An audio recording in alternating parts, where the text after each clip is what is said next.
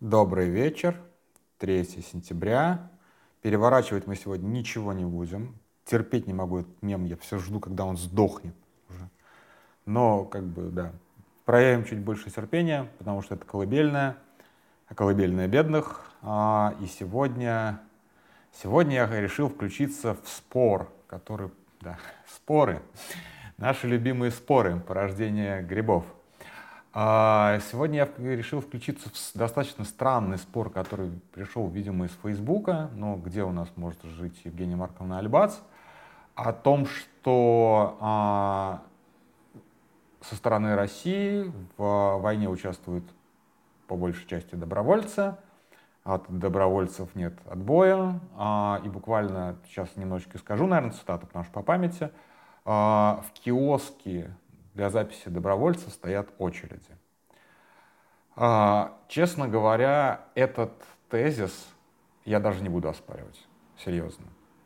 Но я бы поспорил с тезисом, что а, в Украине, э, в Украине сейчас исключительно добровольцы, что добровольцев более чем достаточно, и что, соответственно, из-за этого типа мобилизация излишняя. Это, соответственно, к вчерашней голосовухи о том, что я считаю новый этап, новую волну, как хотите это назовите, а, новую итерацию мобилизации а, неизбежной. Глядите, какая штука. Начнем с тейка про очереди. А, начнем с тейка про очереди. Я вот прекрасно помню картинку, и эта картинка действительно как бы была издевательски как сказать, издевательски красивый, я бы даже сказал. Когда был что-то один из первых референдумов о независимости там, ДНР ЛНР, а, показывали очереди к избирательным участкам, и что люди там стоят, они стоят часами для того, чтобы наконец-то поставить галочку, и понятно, какую галочку, и там сто процентов практически да, мы хотим в Россию, мы хотим там независимость, чего вот это вот все. Кра- красивая картинка. Давайте подумаем, как мы ее создадим. А, сложно ли советскому человеку, советскому бюрократу создать очередь на пустом месте? Ну, ответ как бы, ответ такой же, как в этом самом, а, как в референдуме о независимости ЛДНР. Да, только да. Потому что если ты хочешь создать картинку для телеканала, тебе даже не нужно собирать массовку. Там реально помогут стоять абсолютно как бы искренние люди, которые действительно в это верят, этого хотят и так далее. Просто открой один участок на весь этот самый, на, на весь миллионный или сколько там Донецк.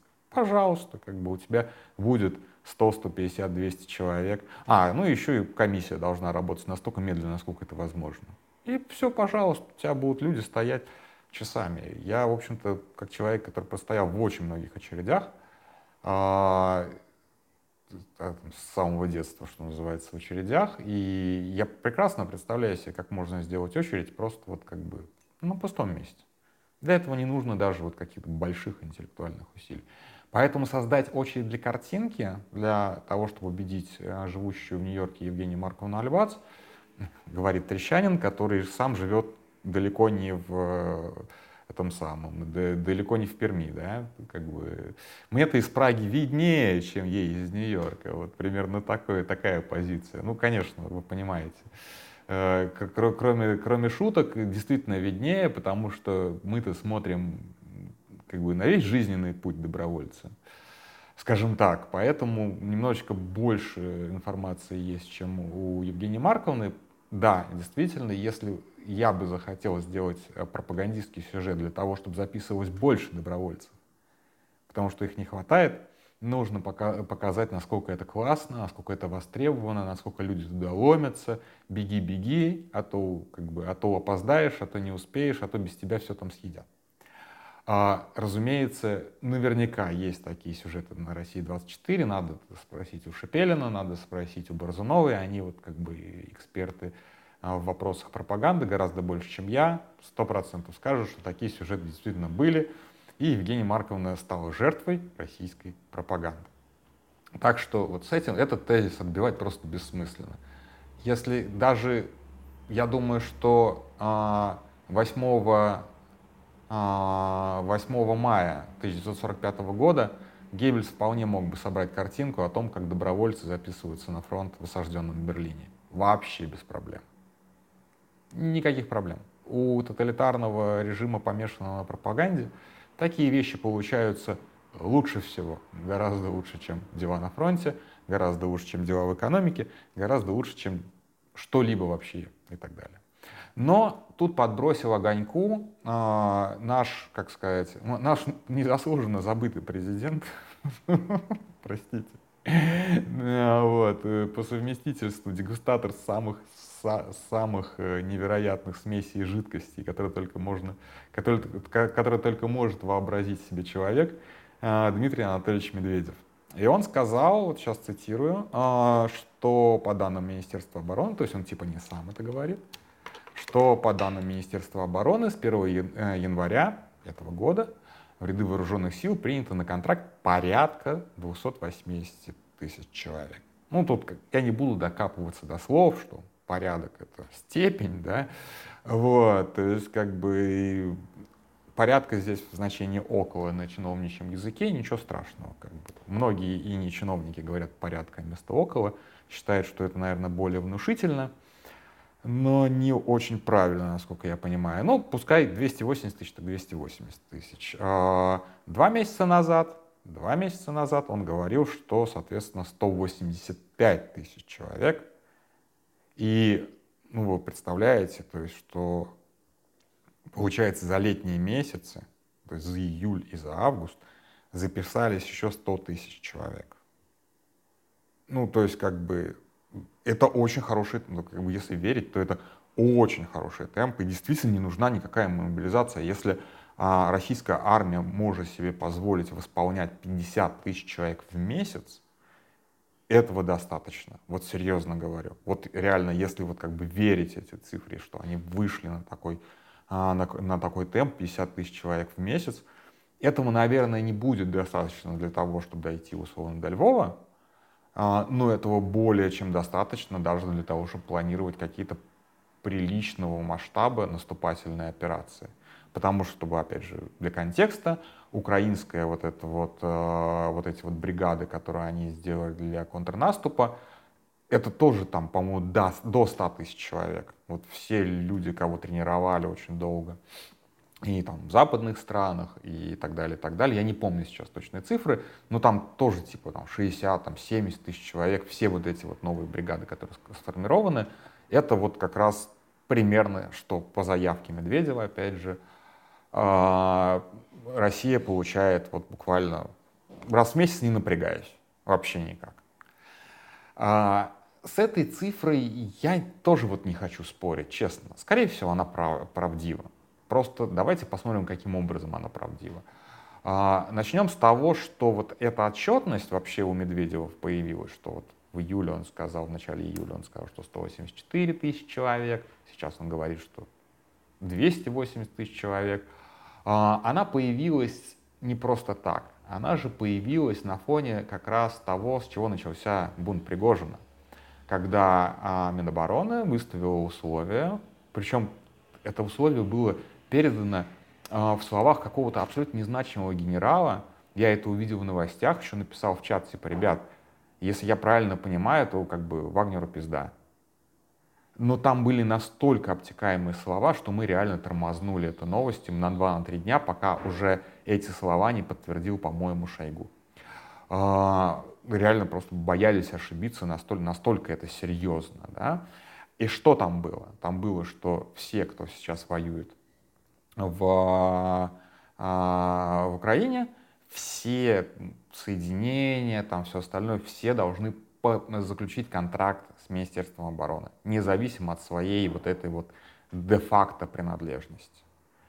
То есть полная ликвидация вот этого там раздрая, вольницы, непонятной структуры командования, все остальное. Все контрактники Минобороны.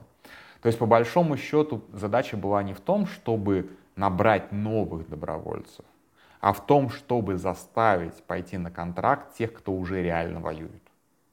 Понимаете, в чем как бы разница, да?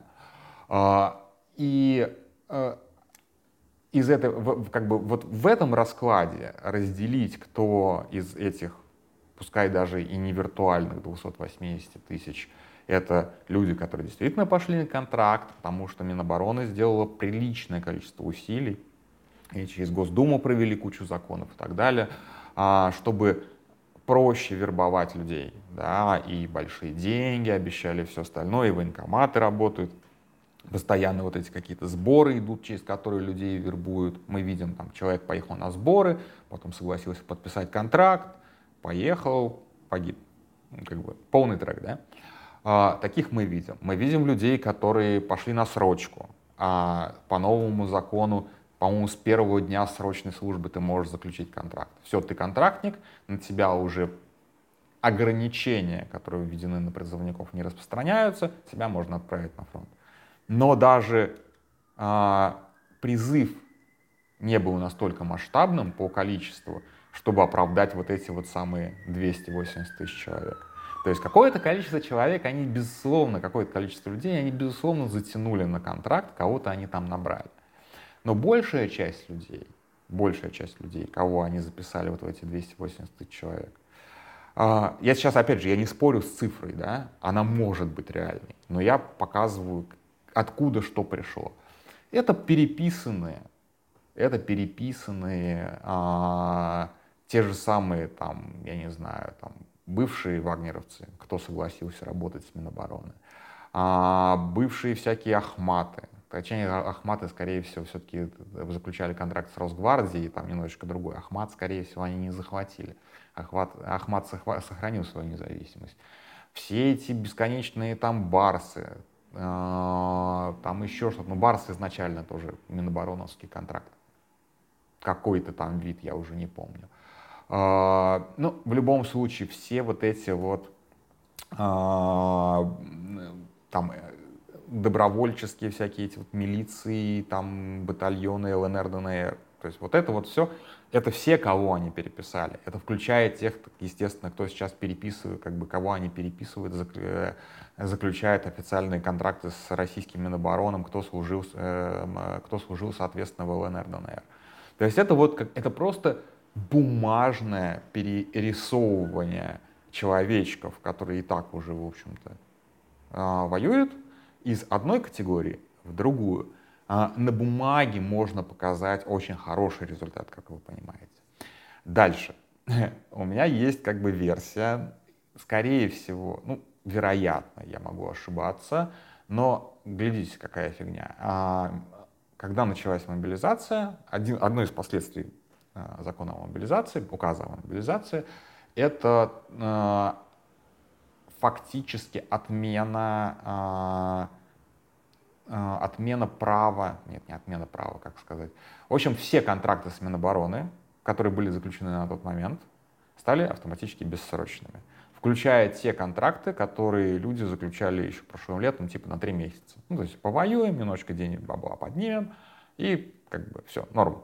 Ну вот, такие тоже как бы, э, такие тоже у нас есть в списках погибших, разумеется. Но люди как бы шли на три месяца с возможным там перезаключением, не перезаключением, а оказалось, что их контракт бессрочный.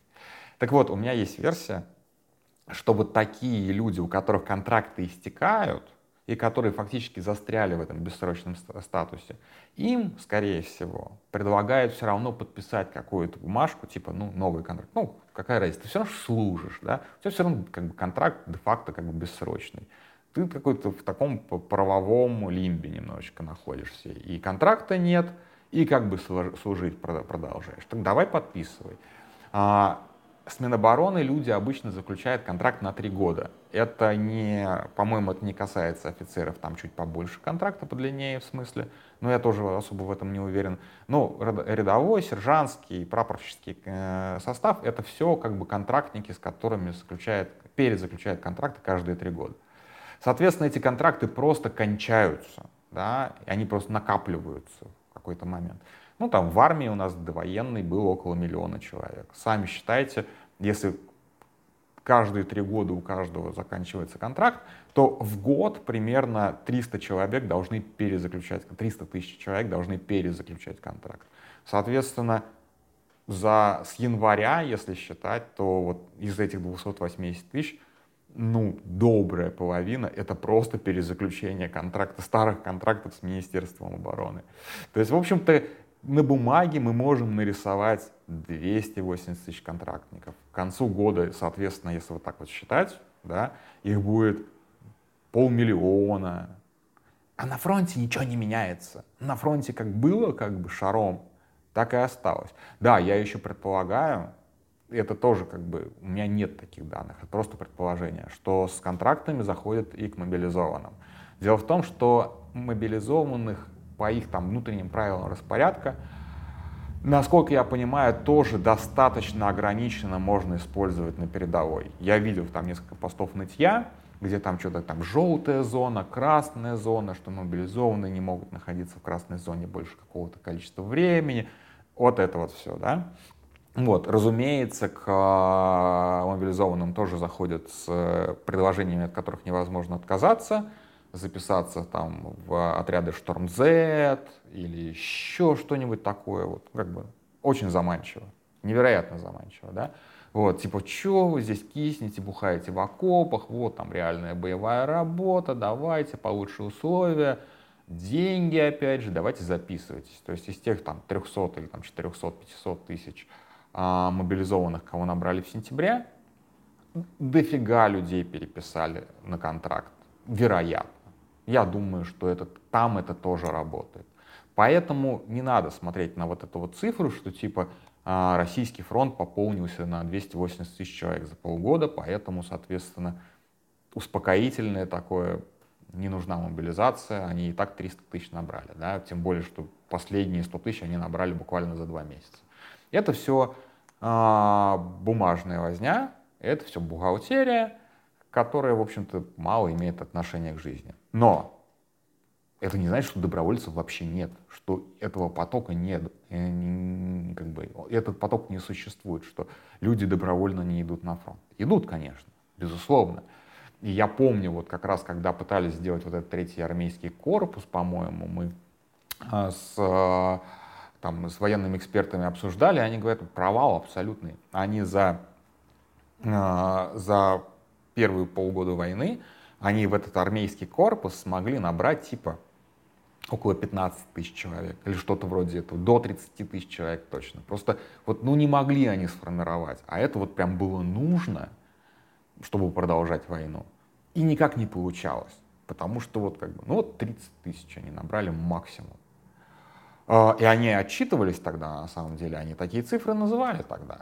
То есть как бы там 20-30 тысяч. Это мизер по сравнению со всей страной, по сравнению с тем, как, как работает пропаганда, насколько как бы вот там же есть еще и некоторые горизонтальные организации, которые очень эффективно действуют, да, прям я вижу, как они действуют. Это, безусловно, вот эти все клубы ВДВшников, клубы ветеранов э, локальных конфликтов, то есть это люди, которые, соответственно, сражались еще в Афганистане, в Чечне и так далее, э, клубы бывших силовиков, а, я называю это клубы, но на самом деле какие-то общественные организации поддержки. Очень часто это там, серые мутные лоббистские структуры. Такие, а, такие штуки любят организовывать всякие там а, а, мутные решалы в регионах. То есть если вот как бы через них как раз решается там вопрос, например, откупа от военкоматов, вот это вот вся фигня. Бывшие силовики, короче. Вот эти вот горизонтальные структуры хорошо работают. А, так, я сказал про казаков уже. Нет, наверное, не сказал. Вот казачество очень хорошо работает, потому что через него идет очень хорошая вербовка.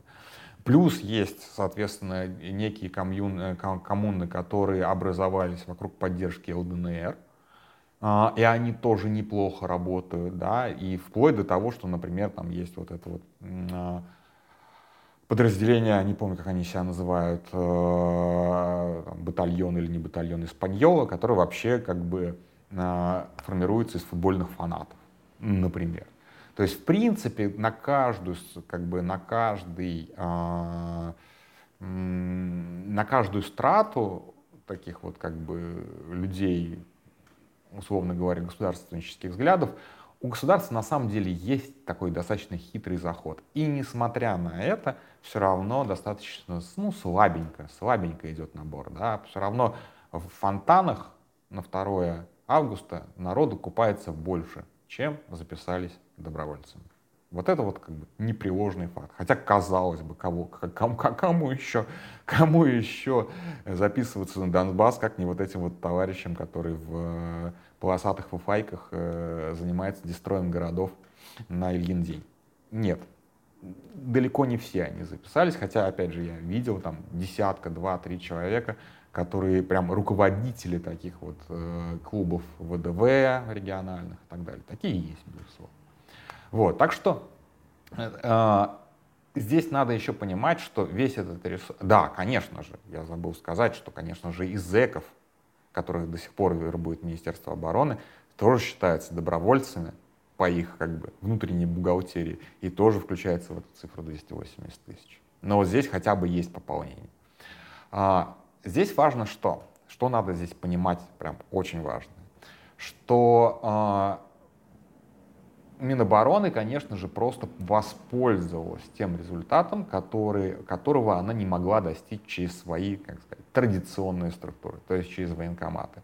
Через военкоматы записалось, скорее всего, меньшинство от тех, кто в итоге оказался на фронте, потому что а, параллельные структуры выстроили гораздо более эффективную работу и, соответственно, а, набрал, набрали гораздо больше людей. Тут я как бы могу сказать, что, например, Ахмат, то есть мэрия города Грозного, навербовал в начале войны несколько тысяч а, людей со всей России, а, просто предложив гораздо более комфортные условия, чем войска. Гораздо более комфортные условия, чем войска. И по экипировке, и по тренировке. У них там какая-то академия спецназа, и по деньгам, и так далее, и так далее, и так далее. То есть как бы Кадыров, когда он просто сказал, когда началась мобилизация, он сказал, а мы свою норму по региону выполнили.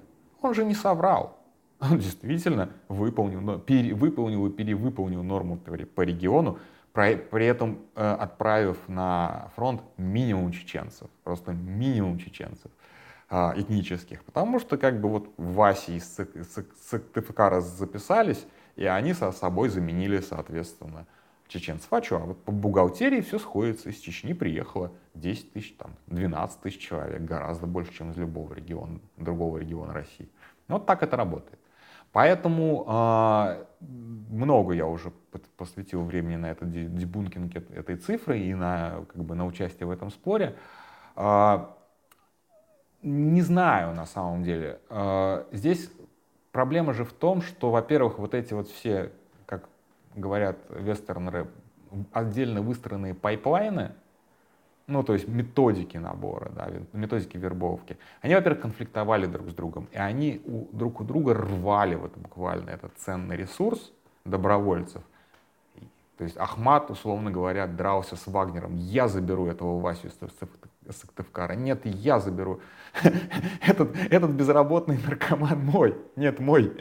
Видели этот мем, да?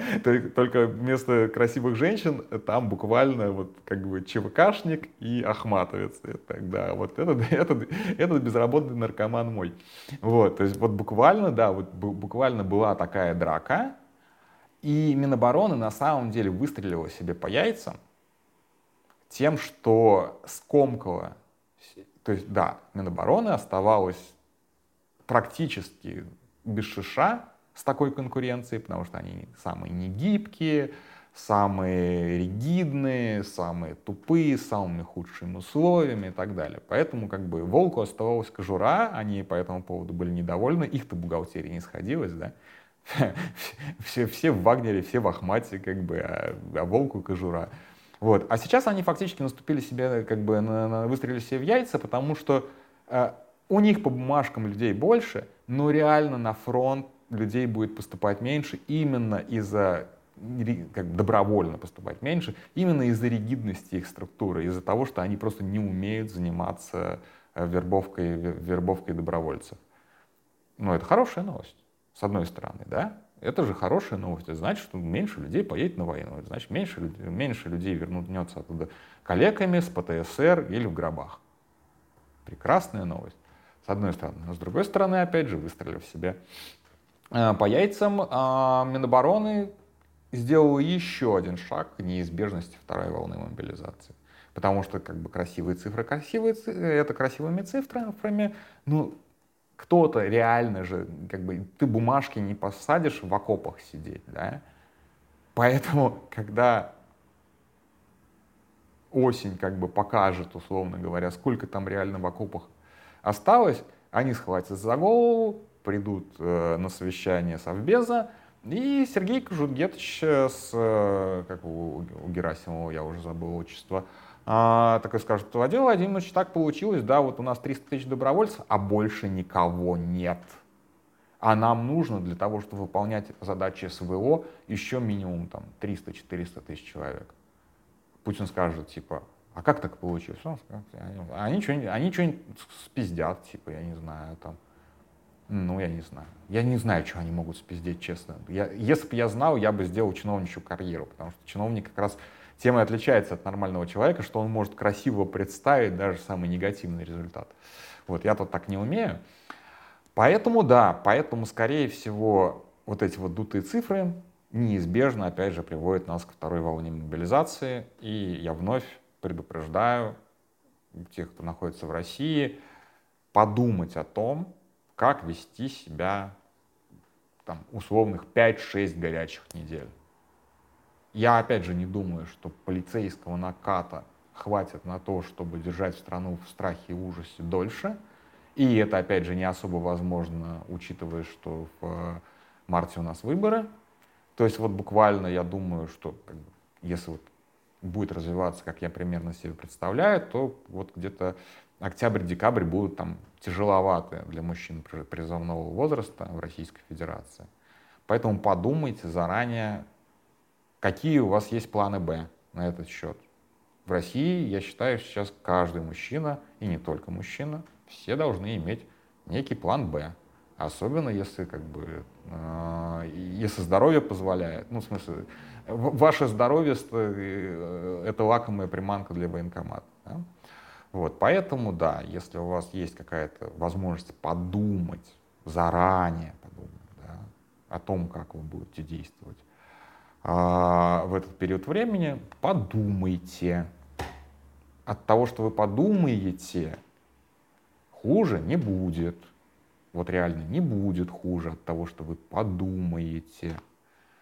А, потому что когда все это, если, если все это начнется, если я прав, я же настаиваю сто процентов, что я прав, если все это начнется, у вас уже будет меньше оснований для паники, потому что вы заранее что-то продумали. Позвонили каким-нибудь родственникам в Казахстане, спросили у своих друзей в Армении, как дела, есть ли свободный матрас, а, спросили у, там, я не знаю, там, в конце концов, сделали сизогран. Кто не сделал, сделайте сизогран, а лучше два уже приказным тоном начал. Ну, в армии вы привыкнете к такому приказному тону. Вот, сделайте себе загран, купите билет с, с, с возможностью возврата. Ну, вот какие-то такие шаги, которые для вас, может быть, сейчас покажутся избыточными. А потом, потом, может быть, вы скажете себе, какой я был молодец, как я оказался не лохом. Вот.